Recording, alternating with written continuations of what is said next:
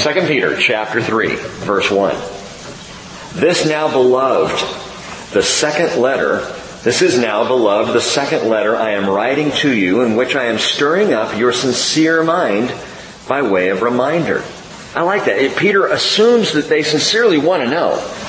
Your sincere mind, he says. He calls them beloved. These are beloved family to Peter across all of Asia, spread out, and, and he's just saying, you matter to me, and I know you really want to know these things. That's why I'm writing this letter to stir you up. That you should remember the words spoken beforehand, note this, by the holy prophets, and the commandment of the Lord and Savior spoken by your apostles. Peter clearly places the words of the apostles on equal footing with the words of the ancient prophets. And that's important to note. Because the words of the, of the apostles are the words of Jesus. Guess what? The words of the ancient prophets are the words of Jesus. It is the Spirit of Christ who spoke these things. And remember, God being eternal, God being I am, always present, was present then, is present now, has always been. And His Spirit spoke these things to the ancient prophets, the Hebrew prophets. So we have the Hebrew scriptures. His Spirit in Jesus spoke these things. The apostles now share these things with the fledgling church as it began to grow, and now we're with Peter 30 years, 35 years, roughly into the birth of this church.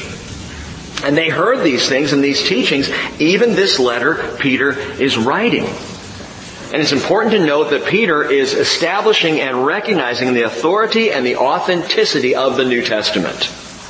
He's undergirding, if you will, bolstering the New Testament writers. But with that, talking about the apostles and talking about the writings that come from them, with that, Peter never himself claims any papal authority. And that's important to note. If as the Catholic Church proposes Peter was the first pope, wouldn't he have said something to that effect? Well, maybe he didn't know. Well, then if he didn't know, where's the inspiration of the Holy Spirit that is, that is on this man? And we would have, we would have heard something. And I have to prod this just a little bit because he doesn't claim either papal authority or papal authority. It doesn't either one. He, he didn't, didn't claim, sorry. But Adam Clarke said this, listen to this quote. It is worthy of remark that in no place of the two epistles already examined, first and now second Peter, nor in any of the apostles saying in any other parts of the sacred writings, which would include then the book of Acts, do we find the peculiar tenets of the Romish church. Not one word of his or the Pope's supremacy. Not one word of those of effect to be his successors. Nothing of the infallibility claimed by those pretended successors. Nothing of purgatory, uh, penances, pilgrimages, auricular confession, power of the keys, indulgences, extreme unction, which sounds painful, masses, prayers for the dead, and not one word on the most essential doctrine of the Roman Catholic Church, transubstantiation. It would be a thousand years before that was put into place. So it's, it's interesting that here we have Peter writing, Peter the apostle, Peter the follower of Jesus, and yet he never mentions any of these things. Peter is one of the twelve, but he is no more than one of the twelve. He never establishes himself above or beyond any of the other 12 apostles. And by the way, he personally includes Paul in that number too. If you look over toward the end of the chapter in verse 15, he says, regard the patience of our Lord as salvation, just as also our beloved brother Paul, according to the wisdom given him, wrote to you as also in all his letters, speaking in them of things in which are some things hard to understand, which the untaught and unstable distort, as they do note this, as they do also the rest of the scriptures to their own destruction. Peter just elevated the writings of Paul to the writings of the Holy Scriptures of the Hebrew prophets he counted Paul's letters in with the scriptures. So again, just 30, 35 years into the church, the New, New Testament, while we don't have this canon of scripture that we would have later on, it's being passed around. The letters are circulating. The gospels are moving. And Peter is establishing the writings of these apostles and the rest of the scriptures, and he sees what we need to see. And we have spent now 15 years working on understanding this, and that is the unity of the Older Testament and what we call the New Testament. The Hebrew scriptures and the New Testament, it's one book. It is one Word of God. And Peter establishes that here, and as far as he is concerned, these words, and some would even go so far to say, and I would not dispute it, the very words themselves, chosen and written, scrawled and inscribed by the hands of man, were spoken and inspired by the Spirit of God. From Genesis to Revelation. Now as we come to the end of the letter, I remind you again that Peter knew he had come to the end of his life. If you look back at chapter 1 just one more time, verse 13, I consider it right, as long as I am in this earthly dwelling, this tent, to stir you up by way of reminder, knowing that the laying aside of this tent is imminent, my tent, is imminent as also our Lord Jesus Christ has made clear to me. Peter is writing with confidence, I'm about to die. I'm on my way out. This final letter serves as my last will and testament, my final document. This is Peter's swan song, just as 2 Timothy was Paul's swan song. And just as Paul wrote in that letter to Timothy, I'm on the way out, Peter's writing the exact same thing. He knows he's about to die. And you know what? In Jesus, that's a good thing to know. That's a good thing to know. Psalm 39 verse 4 says, Lord, make me to know my end. And what is the extent of my days? Let me know how transient I am. You know when we get in trouble? When we think that we are intransient. When we think that we last forever. When we think that no harm can befall us and we're just going to go on and on and, and, we are impervious to the world and to life. I felt a whole lot more impervious in my 20s than I do in my 50s. Now I'm feeling pervious. it is good to know and important to number our days. Peter had received his discharge orders. He knew the time was nearly done. And I believe by direct revelation from Jesus Christ. I can prove it to you. John 21 verse 18. They're on the beach. They're at the Sea of Galilee. And Jesus says to Peter, truly, truly I say to you, when you were younger, you used to gird yourself and walk wherever you wished. But when you grow old, you will stretch out your hands and someone else will gird you and bring you where you do not wish to go. And John, it was clear to Peter then, John clearly explained, this he says, signifying by what kind of death Peter would glorify God, and when Jesus had spoken this, he said to him, follow me. How did Jesus die? Easy question. Hung on a cross. And then Jesus says, Peter, you're going to be led to your death follow me. And tradition tells us that Peter indeed was crucified. That he chose actually to be crucified upside down so as not to be crucified in the exact same way as his Lord. We don't know if that's true or not, but that's what tradition tells us. But there was another thing, another time Jesus indicated the death of Peter. And I don't know if you've caught this before, but back in John chapter 13, it says in verse 31, John 13, 31, I hear some pages turning, so I'll give you just a second to find it. Let your fingers do the walking. John 13, 31. It's there on the night of betrayal. In the upper room. Peter with the apostles. Jesus with the apostles, that is. And it says, actually let's start in verse 30. After receiving the morsel, he, that is Judas, went out immediately and it was night. So this is the divine moment of betrayal. The decision has been made. Judas has left the building and things are very dark. And Jesus said, now is the Son of Man glorified and God is glorified in him. Now see, that's a person who knows his imminent death and knows his life's purpose about to die. Now, now. I mean, I, that would have been the moment where seeing Judas go out the door, I would have said, oh boys, it's going to get heavy. It is going to be bad. Buckle up because darkness has fallen. And Jesus says, now is the time. that the Son of Man is glorified and God is glorified in him. And he says, and if God is glorified in him, God will also glorify him in himself and will glorify him immediately. This is hours away. Little children, I am with you a little while longer. You will seek me. And as I said to the Jews, now I also say to you, where I am going, you cannot come. A new commandment I give to you, that you love one another even as I have loved you, that you also love one another. By this all men will know that you are my disciples if you have love for one another. Man, context is everything. That famous verse that we quote when we talk about showing love in the church and love in the brethren, Jesus commanded there on the night of betrayal. And after saying that, Simon Peter said to him, Lord, where are you going? Listen to this. Jesus answered, Where I go, you cannot follow me now, but you will follow later. Where was Jesus going? To the cross. Where would Peter follow later? To the cross. Peter was told at least twice before Jesus departed the earth that he was going to die and even hinted at the manner or the measure of his death. Now, some commentators, going back to 2 Peter 3, uh, they figure when Peter refers in chapter 1 to my, my death is, is near, you know, the Lord has shown this to me, He has made this clear to me, uh, they think that that's what He's talking about.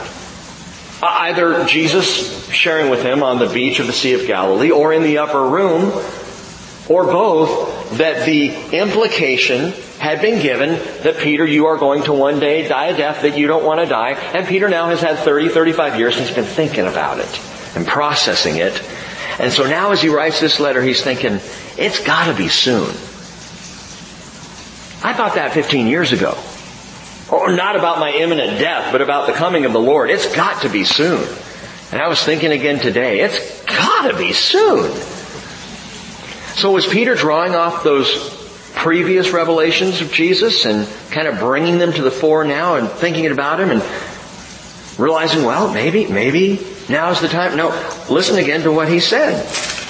He said, the laying aside of my earthly tent is imminent as also our Lord Jesus Christ has made clear to me. The mood tense there, which you might not see in the English, but it's the indicative sense, which means with certainty.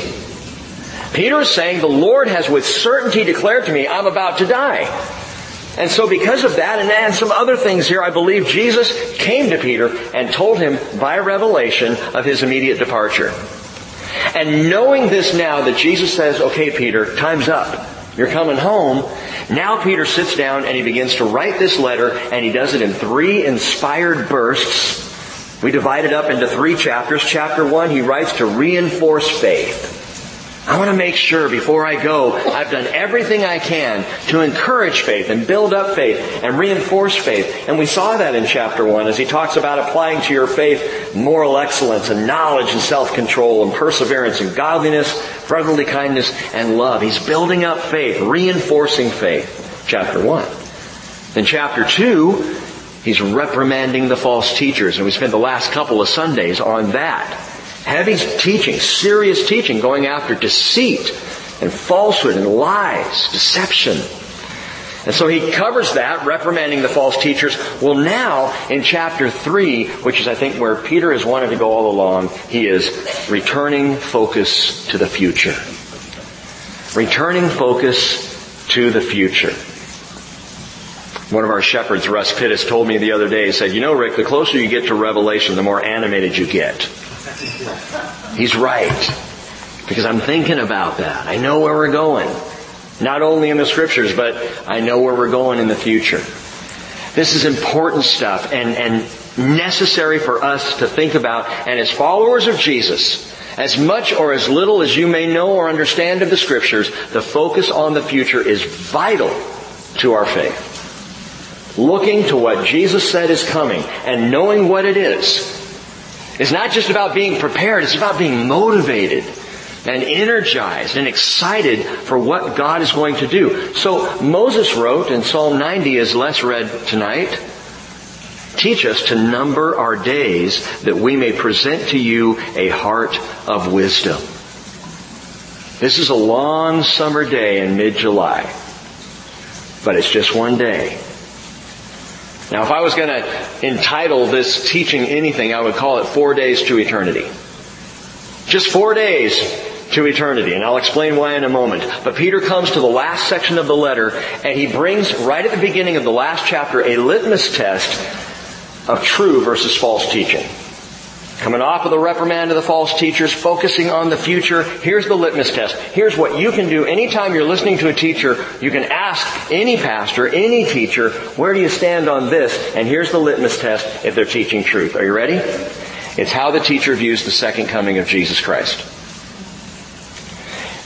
If they view the second coming of Jesus biblically, with anticipation, with expectation, you can usually be pretty confident in the teaching. Listen to verse 3. Know this first of all that in the last days mockers will come with their mocking, following after their own lusts, and saying, Where's the promise of his coming? For ever since the fathers fell asleep, all continues just as it was from the beginning of creation. How does the teacher view the second coming of Jesus? The false teacher will mock, will scorn, will set aside will, will say unnecessary or will feign ignorance about the whole thing. That's the test. I always check for this when I'm told to listen to a new teacher. I always look into this when someone says, hey, will you check out this church? And I go to the church website. Do they say anything about the future? Are they talking anything about the coming of Jesus, our Lord and Savior, our King? Don't you want the King to come? Shouldn't we be concerned with and, and processing the issue that he could come at any time? Are we ready for him to come?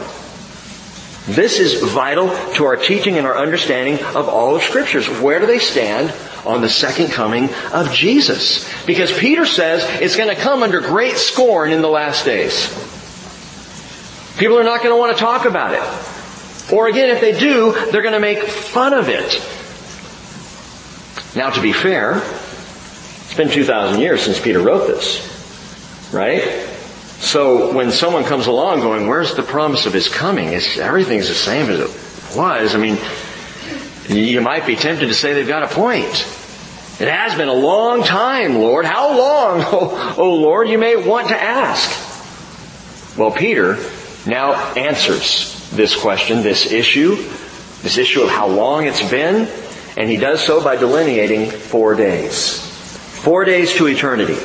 Here's the outline for our study tonight. If you want to jot this down, if you're a note taker, we're going to look first at the last days. The last days. Secondly, the day of the Lord. Thirdly, the day of God. And yes, there is a difference. And fourthly, what I like to call the full day. The full day. So again, the last days, number one, that's verses three through nine. The day of the Lord, we see mentioned briefly in verse 10. The day of God, verses 11 through 13, and finally the full day, verses 14 through 18, and that'll conclude the letter of Peter. So let's look at the last days. Number one, the last days. The last days. You've probably heard me use that phrase. I hope you've heard me use it a lot. Because again, I believe, right or wrong, and I'm pretty sure I'm right, I believe it is the responsibility of Bible teaching pastors to keep us focused on the days in which we live, which are, biblically speaking, the last days. Now we have been in the last days for 2,000 years, but the last days are, uh, I mean, we are at the last of the last days. If the last days started 2,000 years ago, we gotta be close. Right? And as Paul said, we are nearer now than when we first believed. And every day that goes by brings us nearer to the end of the last days. The last days are, are, are very, it's a very biblical phrase. In the Greek, it's eschaton ton hemeron. Eschaton ton hemeron, and used throughout the scriptures, and in the Septuagint, Greek translation of the Hebrew scriptures, that phrase is just as common as we see it in the New Testament. The last days. You go all the way back to Genesis 49 verse 1. Jacob summoned his sons and said, assemble yourselves that I may tell you what will befall you in the last days. And as old Jacob on his deathbed began to speak blessing and curse and, and inheritance to his twelve sons, as he began to lay all that out, he was speaking prophetically. That's an amazing study. Genesis 49.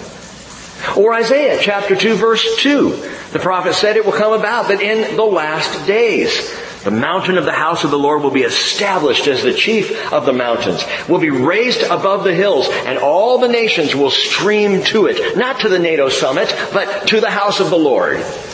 All the nations are going to gather there. Or Jeremiah chapter 23 verse 20, the anger of the Lord will not turn back until he has performed and carried out the purposes of his heart. In the last days, you will clearly understand it. Or Acts 2, 17 and 18, which is a quote of Joel 2, 28 and 29. It shall be in the last days, God says, that I will pour forth of my spirit on all mankind. Your sons and your daughters shall prophesy. Your young men shall see visions. Your old men shall dream dreams. Even on my bond slaves, both men and women, I will in those days pour forth of my spirit and they shall prophesy. And so that tells us where the last days began. Right at Pentecost. Because in the last days I'm pouring out my spirit. First time God ever did that in history. He always poured His Spirit on individuals, on certain kings and on the prophets of old. But for the first time now, He pours out His Spirit, lock, stock, and barrel, on the church. On followers of Jesus Christ. And it began at Pentecost, which kicked off the last days. The last days. And we've been in there ever since. The last days, just for reference point, are the in-between just after Jesus' first coming and running right up into his glorious appearing, the last days. But the mocker, the mocker implies something else. The mocker, with his mocking, comes along saying, today is the same as yesterday. Nothing's changed. It's just been 2,000 years and it's all the same. And I understand we've got Apple now you know, I understand we've got tech now, and this is the information. I get all that, but nothing's really, as far as globally, the earth just kind of rolls on and on and on. Nothing's changed. Nothing's gonna change. So you Christians talking about the rapture of the church and, and the second coming of Jesus, whoop. I mean, maybe if he had come soon, back in the first century, but nothing's changed. A question. Who are these mockers? Is there anything that we can learn about them? There's a hint right in verse 4. Where is the promise of his coming, they say? For ever since the fathers fell asleep, all continues just as it was from the beginning of creation. What does that tell you about the mockers? They're believers. A non-believer would not reference the beginning of creation. Peter is talking about those who have some semblance of faith. And as we talked about back in chapter 2, the false teachers at least feign belief, claim to believe in Jesus. Just because someone says it doesn't mean it. I mean, look where their feet go. You know the old saying, just because you go to McDonald's doesn't make you a hamburger? Okay, just because you go to church doesn't make you a Christian. Just because you show up or you claim something. No, it's, it's, it's how it plays out in your life. It's being doers of the word, not merely hearers who delude themselves as Yaakov told us. These are believers who accept and at least can state the beginning of creation and they look back and they go from the day of creation forward, it all remains the same. Nothing's changed and they come mocking and these are those who while feigning belief, they ignore legitimate examples of divine judgment throughout history. And that's the problem. They scorn the Word of God, even as they swallow the lie of, and it's an actual philosophy. It's dying, but it's a philosophy. It's called uniformitarianism. You ever heard of that? Uniformitarianism is a failed secular philosophy that claims that the present is the key to the past.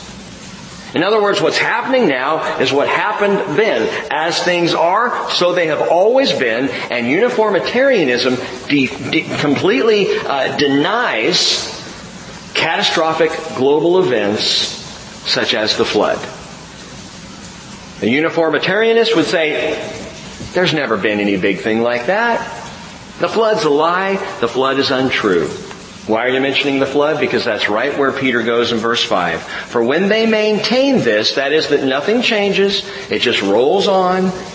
When they maintain this, it escapes their notice that by the word of God, the heavens existed long ago, that's creation, and the earth was formed out of water and by water, through which The world at that time was destroyed, being flooded with water. The flood. And this is Peter's profound argument against things just always being the same. Against someone saying, there's not going to be any divine judgment. There's not going to be any second coming of Jesus. Or if it is, it'll be a long way off, or we'll just all kind of fade into heaven someday, you know. When the mockers come with their mocking, Peter says, you know what? Let's look at the flood and think about how that went down. Consider it. Ah, the flood. The flood myth is what you're talking about. Interesting that every ancient civilization has a flood story. Not a little flood story, but a decimating flood story. You go all the way back to ancient Babylon and there are stories of the entire earth being destroyed by flood. Folklore? Myth? Stuff of fairy tales? We don't just have to look at ancient civilizations. We can look at the earth itself because the earth, let's put the earth on the witness stand. Just for a moment here, related to the flood, put earth up there. Because what the Bible tells us in Psalm 85:11 is truth springs from the earth and righteousness looks down from heaven. We use that verse when we're, in, when we're in Israel because there's so many archaeological digs and truth springs from the earth and you can't say that, you know, there wasn't a temple of Solomon or temple or, or a, a city of David in Jerusalem because the truth is there. Man, the archaeological evidence is all over the place. Truth springs from the earth. So it is with the flood. And I'm talking about the fossil record. If you have any question about whether there was a global flood, just look at the fossil record. I'll give you a couple things to think about. What does it take to form a fossil? How do you do that? How does a fossil itself get made? It is not just the ebb and flow of time. If you throw a leaf in your backyard, it's not going to become a fossil in a couple of days. It takes some process. What is that process? It's a process by which something happens suddenly. Fossils are formed by an instantaneous upheaval that embeds either creatures or plant life in the layers of the Earth's strata or sediment. Which is why, and no one talks about this, but why marine life, marine life is found between layers of coal, fossilized whales in Michigan. Or fossilized sharks in Ohio. When was the last time you traveled to Ohio and someone said, look out for the sharks? Well, fossilized sharks have been found there. Fossilized fish in Wyoming. And I'm talking about marine, oceanic fish. Found in places that are 7,000 feet above sea level. The fossil record. How'd they get there? They swim there? Across the sands? There are fossilized trees that extend through several layers of strata, each layer supposed to lay down over millions and millions and millions of years, but you got a tree that runs right up the middle of it. How's that possible? Unless something happened all at once. We learned so much when Mount St. Helens blew because it was a, an automatic, now it was a, a limited event but it was a cataclysmic event that happened so quickly and so fast, we ended up with sedimentary levels that we could look at and go, wow, that looks exactly like some of these ancient levels that we thought were millions of years old. The fossil record has so much to teach us. Go to the, the Agate Fossil Bed National Park. This is in Agate Springs, Nebraska. And in one great massive slab of sediment, they uncovered bones of over 9,000 different animals buried together instantaneously. Global flood. Now I have so much on this that I'm, I'm just kind of setting aside and when we swing back around to Genesis, we'll spend some time on this and we'll talk more about the fossil record. I'm just telling you the evidence is incredible and Peter uses the word through which the world at that time was destroyed, being flooded with water. That word flooded is katakludzo, where we get our word cataclysm. A cataclysmic event. Katakludzo means to overflow or overwhelm with water in a sudden deluge. Bible tells us that the flood came for 150 days on the earth. In fact, four times in Genesis chapter 7, verses 18, 19, 20, and 24. Four times it says the water prevailed. The water prevailed. The word prevailed is better translated inundated the planet. Just inundated. It's a, remarkable thing that happened in the flood. It wasn't just a gentle spring rain. It wasn't just the dumping of water from above. It was the dumping of water from beneath as well. Rain going both ways. The water rose 15 cubits higher, according to scripture, than the highest mountain. Mount Everest stands 29,029 feet above sea level. The flood rose another 22 and a half feet, at least above that. So the entire planet was completely deluged. How is that possible? Genesis chapter 1 verses 6 and 7 is interesting because in the description of creation, what we read there, what we discover is not one, but two deeps. Two deeps. As the Bible talks about the waters, God separated the waters above from the waters below, and the waters below He formed into the oceans. Waters above? The waters were separated two ways. Another fascinating and scientifically uh, research study is what's been called the water canopy that surrounded the earth at that time. That made the entire wor- world tropical. Which is why they found bodies of woolly mammoths with uh, frozen solid in ice with tropical plant life in their digestive tract. Makes no sense, that kind of thing.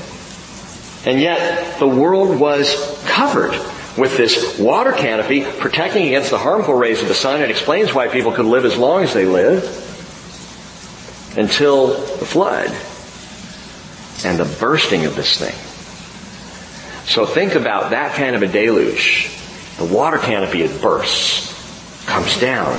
The gates of the deep, it says, are opened up and the water comes up and it just, it would have been horrifying the global flood. Job 12 verse 15 says, Behold, he restrains the waters and they dry up, and he sends them out and they inundate the earth. Those were the early days. 600, well, 1650 days or so after creation. So not that far in. Not even as long as since Jesus came the first time. 1600 years. Those are the early days. These are the last days the last days. And, and in talking about the last days and opening up this discussion, Peter, he points back, all the way back to Noah and the flood. And in chapter 2, he also pointed back all the way to Lot and Sodom and Gomorrah. There was another cataclysmic event. That was more localized, but a destructive event that took place, a divine intervention of destructive judgment. Uh, Peter could have pointed to the plagues over Egypt. What took place in that span of time in the, in the deliverance of the children of Israel. Point is, what Peter is pointing at and getting at in this letter are moments of divine intervention and judgment in the early days that would, we would be alerted to the coming divine intervention and judgment in the last days. God intervened at these po- points in history. He will do it again. And by the way, don't let this escape your notice. As long as we're talking about divine intervention, as long as we're talking about the hand of God uh, reaching into time and into this world and acting on judgment, there was another. In fact, we could call it the greatest moment of divine intervention in history at the apex, at the hinge of history in the crucifixion of Jesus Christ. Because that judgment changed everything. Jesus on the cross judged more profoundly than mankind at the flood, more profoundly than Sodom and Gomorrah, more intensely than, again, say the plagues of Egypt. Jesus taking the sin of humanity on his shoulders. At that point in history, God intervened with the greatest judgment of all eternity, laid it on the shoulders of Jesus at that fixed time, and again it changed the world. So that John would write in 1 John 2 1, My little children, I'm writing you these things so you may not sin. And if anyone sins, we have an advocate with the Father, Jesus Christ the righteous, and He Himself is the propitiation for our sins, and not for ours only, but also for those of the whole world. There's enough blood to cover everyone. Enough blood, if you will, to flood every person who's ever lived if they would but believe in Jesus Christ. So Peter would say, as we're repeating tonight, don't you dare for a moment think that God doesn't intervene in human history. Or the judgment won't fall again as it fell clearly in the past. But mockers in their mocking ignore all warnings of judgment. They never see it coming.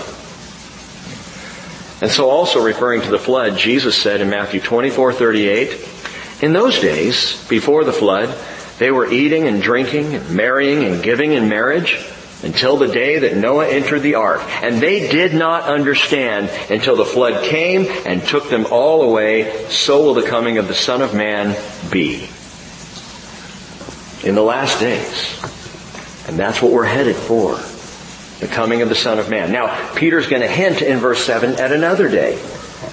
But by his word, the present heavens and earth are being reserved for fire kept for the day of judgment and destruction of ungodly men. Reserved for fire. Let's talk about global warming just for a moment. Because the Bible does declare a global warming, warming, but it will happen in an instant. In a moment. You know, from time to time the news media likes to bring out threat warnings. Especially when there's nothing going on in Washington and things are a little quiet with the Trump presidency, they like to find something to stir people up, right? And so a recent one that I've read and I, have seen talked about is the super volcano under Yellowstone National Park. Have you read news articles about this? Man, if this one blows, they say. It's the Yellowstone caldera. And apparently it's huge and it's said to have a destructive power of debris 2,500 times greater than Mount St. Helens. So this is a big deal. They say if, if that super volcano blows under Yellowstone, and if you have plans to go there this summer, just beware. If it blows, the ash cloud alone would extend more than 500 miles, destroying crops, spewing sulfur dioxide into the ozone, and causing a decade-long global cooling event. The Yellowstone caldera is a firecracker compared to what Peter is describing here. It's a snap. It's nothing by comparison. Gang, we are sitting on a powder keg, as Peter describes it. And I only smile because I know that God is the one who knows when to light the fuse. But when this world goes, it will go. Packed tightly in the nucleus of atomic matter is stored the very thing that God will use to decimate not only the earth, but the entire universe. Heavens and the earth. The whole thing's gonna blow. You want to know more about that? Come back Sunday because we're going to really dig in on what that means and when that'll happen. But in the meantime, is it wrong to ask how long? Is it wrong to say, Lord? I mean, in my life, it's been a while, and I've been waiting. I think about when I first started to understand and believe what the Bible taught literally about the last days and the days that would follow. It's been a long time. Les? It's been a while. You know? And you think about how long it's been since the church has been talking about these things. And then you start to look back over church history. Is it wrong to say, Lord, how long? Listen, after asking the Lord to teach us to number our days in Psalm 90, Moses says in Psalm 90 verse 13, do return, O Lord. Have you ever said that? do return. Our washer went out and I just went, do return, O Lord. How long will it be, Moses writes and be sorry for your servants. Oh, satisfy us in the morning with your loving kindness that we may sing for joy and be glad in all our days. You see, that's faith. That's not heresy. To ask how long. To wonder that it's been 2,000 years. That's okay. That's not the problem here. Faith looks forward. Faith uh, longs for, asks for, even as Peter's going to say, even hastens the coming of his day. What the mockers are doing is mocking his return. They're scorning his return. It is wrong to deride the coming of Jesus, to laugh it off as far-fetched or fanatical. But yes, it has been a while since he promised to come. So, Peter says in verse 8, but do not let this one fact escape your notice, beloved, that with the Lord, one day is like a thousand years, and a thousand years is like one day. Key phrase there, please hear this, with the Lord. With the Lord. A thousand years is as a day, and a day is as a thousand years. Some have taken this verse and said, well, so, you know, applying that verse theologically, every day of creation could have been a thousand years. And therefore, creation took a long, billions and billions perhaps of years. We just see it in seven days because that's all our puny minds way back then could, could comprehend and understand. And I've heard that argument.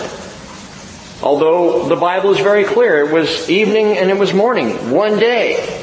And it was evening and it was morning. One day, a second day. People have taken this verse and they've also looked over at Revelation chapter 20 and they've said, I see that there, there's a thousand year reign of Christ mentioned six times. I get that, but maybe it's metaphorical because after all, a thousand years is as a day and a day is a thousand years with the Lord. Listen, understand this. Yes, with the Lord, a day is like a thousand years. But here's some shocking information. For you and me, a day is roughly a day. One day is one day. And even on long summer days, it's still just a day. A thousand years for us. I know this is stunning information.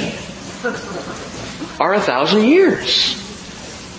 See, we mark time on this side of eternity. We are bound by time. And the Bible is written to a people who are bound by time that we would understand the chronology of things and how things worked.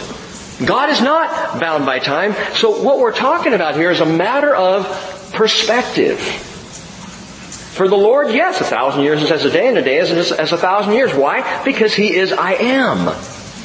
And if you are I am, not bound by time or space, as God is, then it makes no difference if it's one day or a thousand years, you're, you are. So your existence is not, I, I've heard the example of the Goodyear blimp over the New Year's Day parade. Have you heard that one? That's a good way to look at it. You can sit on the corner and watch the New Year's Day parade go by and you get to see one float at a time, like one day at a time. Or you can be up in the, in the Goodyear blimp and you see the whole parade all at once. Well, it's a different perspective. Our perspective, a day is a day. God's perspective, it could be a day, it could be a thousand years. It makes no difference because He is I am. And again in Psalm 90, Moses wrote, Lord, you have been our dwelling place in all generations. Before the mountains were born, or you gave birth to the earth and the, Lord, and the world, even from everlasting to everlasting, you are God. You turn man back to dust and say, return, O children of men, for a thousand years in your sight like yesterday when it passes by, or as a watch in the night.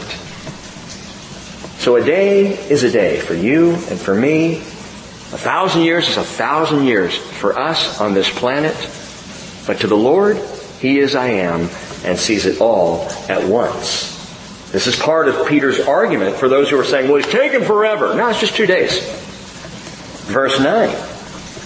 Verse 9, he says, the Lord is not slow about his promise, as some count slowness, but is patient toward you, not wishing for any to perish, but for all to come to repentance, and that turns the mocker right on his head.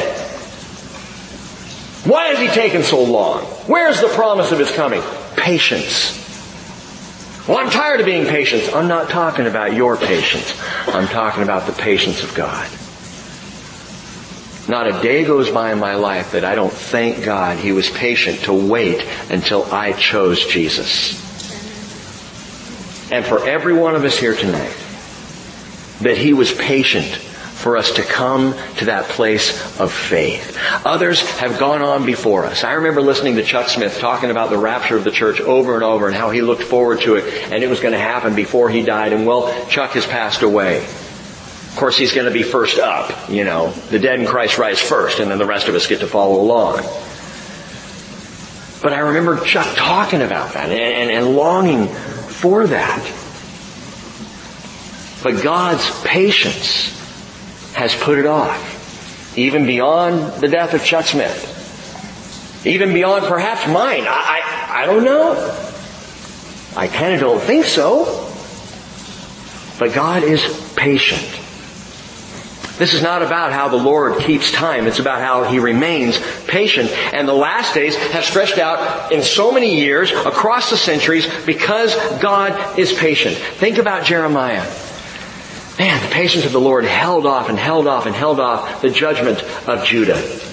And Jeremiah sat there, we think perhaps on the Mount of Olives watching Jerusalem burn and penning the book of Lamentations as he recognizes the scene of horrific destruction of a city and a people who had denied God and had not repented and turned back. He writes in Lamentations 3:22, "The Lord's loving kindnesses indeed never cease, and his compassions never fail." They're new every morning. Great is your faithfulness. The Lord is my portion, says my soul. Therefore I have hope in Him. The Lord is good to those who wait for Him, to the person who seeks Him. Even while God is waiting for those who have not yet chosen to wait for Him. God is patient. Unfailingly patient and, and all along in His patience as Peter's going to say, the patience of the Lord is salvation. So all along, in His patience, God has been securing reservations for a first class, twinkling of an eye flight home. Everybody that comes to faith in Jesus, as God waits patiently, will be among those caught up. How marvelous is the patience of the Lord. And I'll tell you what, if you're ever in a moment where when you're just crying out, how long, O Lord, if you came yesterday, it wouldn't be too soon, pause and think about someone you love who doesn't know Jesus. And thank God that He is patient. He's still waiting for them. He's still holding back. That flight home, by the way, the rapture of the church as the Bible describes, that's before judgment.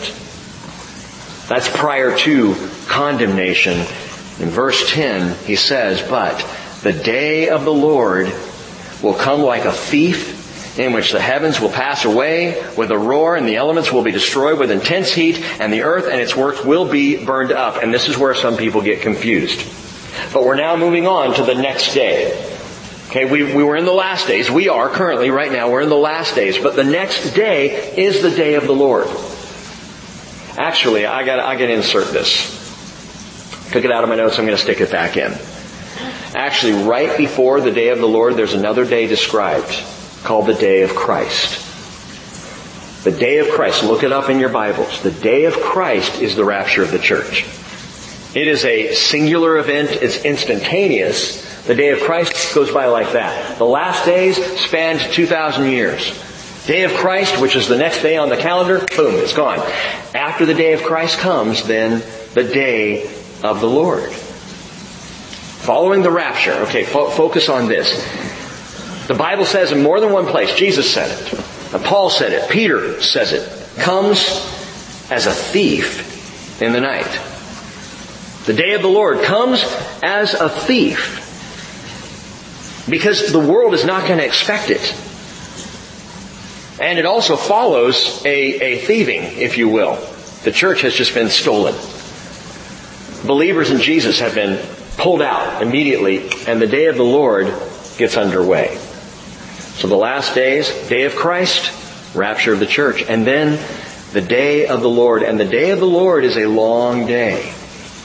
It spans, at that point forward, it will span a seven year tribulation. We're going to break this down when we get into Revelation this fall, Lord willing. Jeremiah chapter 30 verse 6 says, ask now and see if a male can give birth. I don't like that verse at all. Why do I see every man his hands on his loins as a woman in childbirth, and why have all their faces turned pale? The short answer is no man should ever be made to give birth. But he says, Alas, for that day is great, there's none like it, and it is the time of Jacob's distress, but he will be saved from it, the tribulation. The time of judgment. That's in the day of the Lord. But, but then the day of the Lord spans the entire thousand year millennial kingdom as well. That's all still the day of the Lord. It is one long day. Well, how do you know that? Because we know, as Peter says here, the day of the Lord will come like a thief. Okay, pause with that. Uh, Jeremiah talks about the day of the Lord as a time of Jacob's distress. But then Joel the prophet also, who talks about the day of the Lord in Joel chapter 2, in Joel chapter 3 verse 18 says, And in that day, the mountains will drip with sweet wine, and the hills will flow with milk, and all the brooks of Judah will flow with water, and a spring will go out from the house of the Lord to water the valley of Shittim. That's the millennial kingdom he's describing. Same day. Still the day of the Lord. So the day of the Lord does include a seven year tribulation time period of judgment and wrath, but then a thousand years of Jesus' perfect rule and reign in the millennial kingdom. That is all part and parcel of the day of the Lord, the kingdom age, which finally leads up to the day of God. But note this, he says the day of the Lord will come like a thief, in which the heavens will pass away with a roar, and the elements will be destroyed with intense heat, and the earth and its works will be burned up. That's at the end of the day of the Lord. At the end of the thousand year reign, there's something that happens right then and there as the day of the Lord transitions into the day of God. The day of the Lord to the day of God. Verse 11. He writes, since all these things are to be destroyed in this way, what sort of people ought you to be in holy conduct and godliness, looking for and hastening the coming of the day of God, because of which the heavens will be destroyed by burning and the elements will melt with intense heat. So the end of the day of the Lord is this firestorm we're talking about. And I'm going to save it for Sunday. Because that is part of what we'll look at. We will look specifically at the whole day of the Lord. So if you're still a little confused on the timing of it, we'll be specific on Sunday. We'll unpack it at that time. But he does say it leads into the day of God, Verse 13, but according to his promise, we are looking for new heavens and a new earth in which righteousness, righteousness dwells. So, powder keg prophecy on Sunday, how it will happen, specifically, and by the way, it is, it's scientific. what Peter writes here as a Galilean fisherman is scientifically spot on. And we'll look at that. We're going to talk about when it's going to happen. When is this destruction by fire? Because if you've thought through things, you say, well, there's the rapture of the church and, and there's the tribulation period and there's a millennial kingdom. And then I, I know in Revelation there's something about a new heaven, a new Jer- Jerusalem, a new earth. Well, when, when does everything get destroyed by fire? We'll look at that on Sunday and I think it's very clear. But for tonight, Peter ends by calling our attention to one final day, the full day. Verse 14. Therefore, have, I left you thoroughly confused, by the way, in that little three verse section there of the day of the Lord, day of God? Are any of you kind of going, eh? Well, just come Sunday. We'll be alright. And if Jesus comes before Sunday, you're going to know anyway. Okay? So we're covered.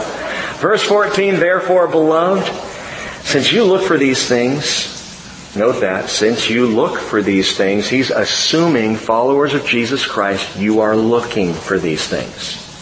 You are future focused. You are anticipating.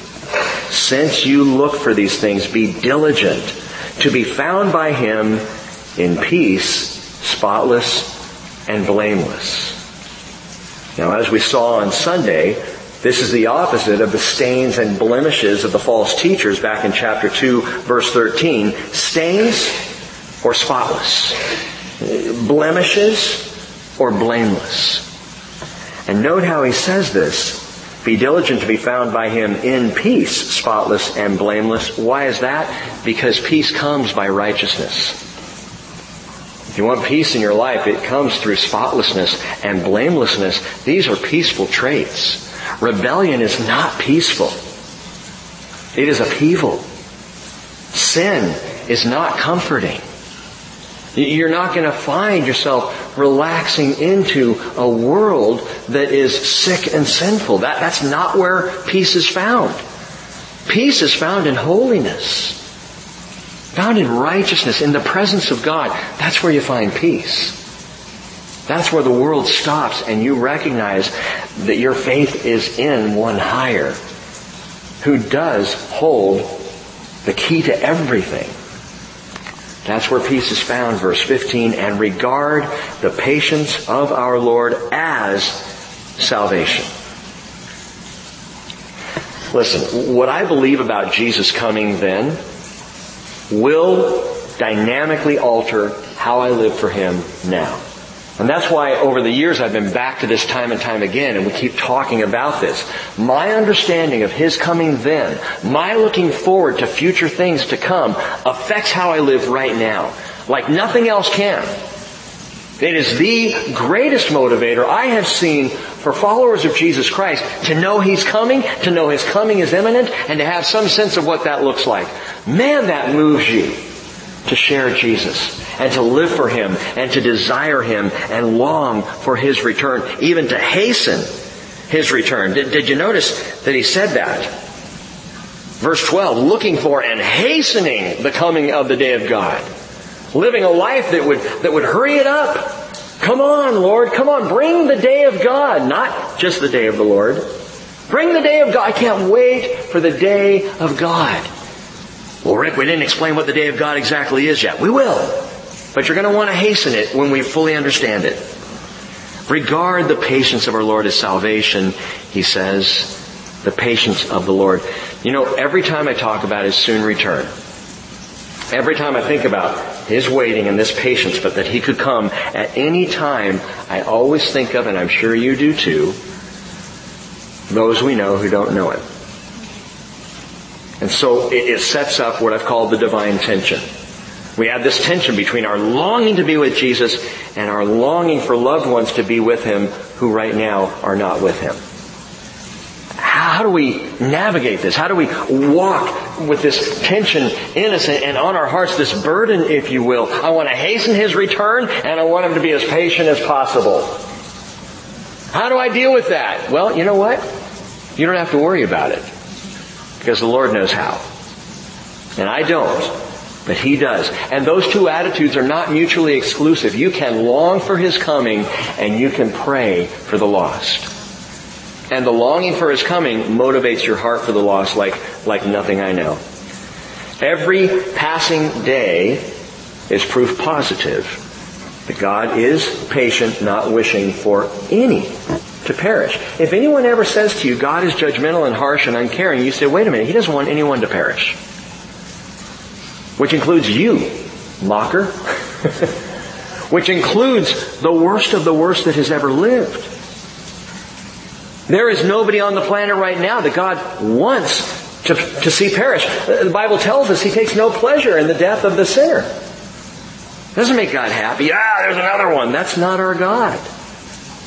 No, He is patient, not wishing any to perish, and so we regard His patience as salvation even as we look to and hasten the coming of the day of God. But he continues and says, just as also our beloved brother Paul, according to the wisdom given him, wrote to you. One more thing about this. I think it's so interesting how Peter refers to Paul. Beloved brother, according to the wisdom given him. Paul wrote about this same thing, that, the patience of the Lord is salvation, didn't he? Peter's confirming that this was written by Paul. Well, where did Paul write that? Romans chapter 2 verse 4. Do you think lightly of the riches of his kindness and tolerance and patience, not knowing that the kindness of God leads you to repentance? Peter read that. Peter knew that. Peter, again, as I said earlier, affirms the writings of Paul as scripture Paul said in Romans 3.25, in the forbearance of God, he passed over sins previously committed for the demonstration of his righteousness at the present time, so he would be just and the justifier of one who has faith in Jesus. That's the patience of God. Holding off judgment for sin until Jesus would come and die to redeem. The patience of God. Paul talked about these things. And Peter going on, talking about his, again, beloved brother, says in verse 16, as also in his letters, speaking in them of these things in which are some things hard to understand, which the untaught and unstable distort or twist or pervert, as they do also the rest of the scriptures to their destruction. Now we can't say exactly how, but based on Peter's word, we know that some were twisting the letters of Paul. Some were taking the teachings that Paul had brought the, the, uh, of the fledgling church here, and they were twisting them up and distorting them. And we think perhaps it was Paul's teaching more than anything else on grace. His teaching on freedom from the law. That there were those who were coming along and, and taking that as license to sin. And twisting it up and saying, oh, well, if we're free from the law, we can do whatever we want, you know?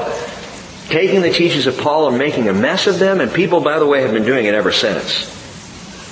If you take the time to study through the scriptures as penned by Paul, inspired by the Holy Spirit, it all fits perfectly together. And there is no room for distortion. But however people abused his letters, I just, I love to see, and this is so edifying to me, to see Peter standing by Paul. He stands up for him. Puts in a good word for him. You know, Peter, who walked with Jesus, an apostle, leader of the church, missionary extraordinaire, Peter, saying, no, no, Paul's my bro. He's beloved. And I've read Galatians. And I know there were sharp disagreements between the two of them. As, as Paul wrote in Galatians 2.11, and Paul was somewhat of a firebrand, we know that. He says, when Peter came to Antioch, I opposed him to his face because he stood condemned. That's in scripture. You know, that Peter himself says, oh yeah, the writings of Paul, that's legitimate stuff. And what about the one where he called you out, Pete? Is that legitimate? What it tells me is these two men had a good relationship. Here at the end, because remember both Paul and Peter would die in Rome within probably days of each other. One crucified, the other beheaded by the sword. These two men were brothers. And that's something people sometimes miss in the letters of Paul how much unity really did mean and matter to him. This is the same apostle who told Timothy, hey, I want you to tell, or, or told the Ephesian church, I want you to tell Euodia and Syntyche to get along in the Lord. Stop this di- disputing. He couldn't say that if he wasn't one who stood for unity, as in Ephesians chapter 4 where he says his great concern is the unity of the Spirit in the bond of peace. So at some point, though, though Paul did oppose Peter because Peter was sliding back in, in the writing of the Galatian letter, they, they worked together. They supported each other. He was beloved brother, and it tells me that, listen, brotherhood is thicker than conflict. Oh, that we would learn that reality in the church today. Brotherhood is thicker than conflict. We may have disagreements. Brotherhood is thicker. We may cross each other the wrong way. Brotherhood is thicker. We may hurt each other. Inadvertently or intentionally, brotherhood is thicker. Family matters to God. And there's not a one of us in this room that is perfect in all of our relationships and all of our dealings with other people. And therefore, like Peter, we ought to be able to stand up even with those who have come at us accused us rightfully, but accused us nonetheless, and turn around and say, but he's my beloved brother. She is my beloved sister. We are a family, and though we may be at odds today, we will work it out and walk it out and love each other tomorrow. Because that's what family does. And that's what Peter heard. When Jesus said in John 13, 34, a new commandment I give to you, that you love one another, even as I have loved you, that you also love one another. By this, all men will know that you are my disciples if you have love for one another. And now Peter sums up the whole letter, verse 17. You therefore, beloved, knowing this beforehand, knowing what? All of it, the whole letter, everything he said. It's the whole thing coming together. Knowing this beforehand, be on your guard so that you are not carried away by the error of unprincipled men and fall from your own steadfastness, but grow in the grace and knowledge of our Lord and Savior Jesus Christ, and that's the key. That is, in a nutshell, the key to the whole thing. How do I deal with false teachers? How do I keep an alert against heresy? How do I remain, you know, strong in my faith as, as I navigate these waters of the last days? How do I do this? Grow in the grace and knowledge of our Lord Jesus Christ. That is it. Grace and knowledge are not theological constructs that we break down and, and, uh, and, define and try to clarify for each other. No, grace and knowledge are the relationship dynamics of being with Jesus. The grace, how do I grow in grace? You spend time with Jesus because He is grace. And how do I get closer to Him? How do I get knowledge? Jesus is truth. He is both uh, grace and truth. John 1.14, the Word who became flesh, dwelt among us. We saw His glory, as of the only begotten from the Father, full of grace and truth. Grow in grace. Grow in truth. Grow in the knowledge of Jesus Christ. He says in John 1.14, grace and truth are realized through Jesus Christ. Your best place to go even in dealing with false teaching, go to Jesus. Go to the Gospels. Grow in grace and truth. To Him be the glory both now and to the day of eternity. Amen. And that's the full day. The full day, the day of eternity, ran across this verse when we were studying through Proverbs chapter 4 verse 18, blew me away. I love this. The path of the righteous is like the light of dawn. You know right now, if you are a follower of Jesus, you're on the path of the righteous. You're walking that path. You may stumble. I have, I do, you will. We may trip. We may get a little off into the hedges. We need to be pulled back on, but we are on that path. And the path of the righteous is like the light of dawn. Imagine that. It shines brighter and brighter and brighter until the full day, what Peter here calls the day of eternity. The day of eternity. Man, we have so much to look forward to. I think what stunned me the most about teaching through Revelation the very first time was coming to the end of the millennial kingdom. Thousand year reign of Christ. Oh, it's marvelous. I can't even imagine. I mean, 53 years is my life thus far. A thousand years with Jesus ruling and reigning? Wow. And you know what? You get to the end of Revelation chapter 20, and it's not the end.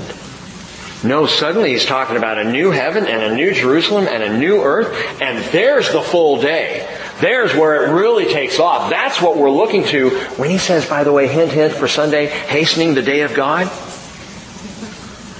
The full day. The day unending. The day as Moses perhaps was thinking when he wrote Psalm 90 verse 14, Oh, satisfy us in the morning with your loving kindness that we may sing for joy and be glad all our days. Amen? Let's pray. Holy Lord Jesus, thank you. Thank you for the promise of the full day. Thank you for your patience, Lord, in these last days. Thank you, Lord, for following through with all your promises, even in the day of the Lord and the day of God. Help us to understand and comprehend these things. And I pray your blessing, Lord, on our fellowship. I, I want to go ahead and pray, Father, if I may, for Sunday morning. And should you tarry and we're here, back here Sunday again to worship and be in your word, Lord, would you prepare our hearts for it? And would you prepare our fellowship in revelation of your word and of the day of God, which we are all called to look forward to. Father, give us a love like yours that is patient with the lost. But give us a longing as well, hastening the coming day of God. And Father, we do look to the culmination of all these things when we will see Jesus and we will see the look in His eyes. We look forward to that. Father, we praise you in Jesus' name. Amen.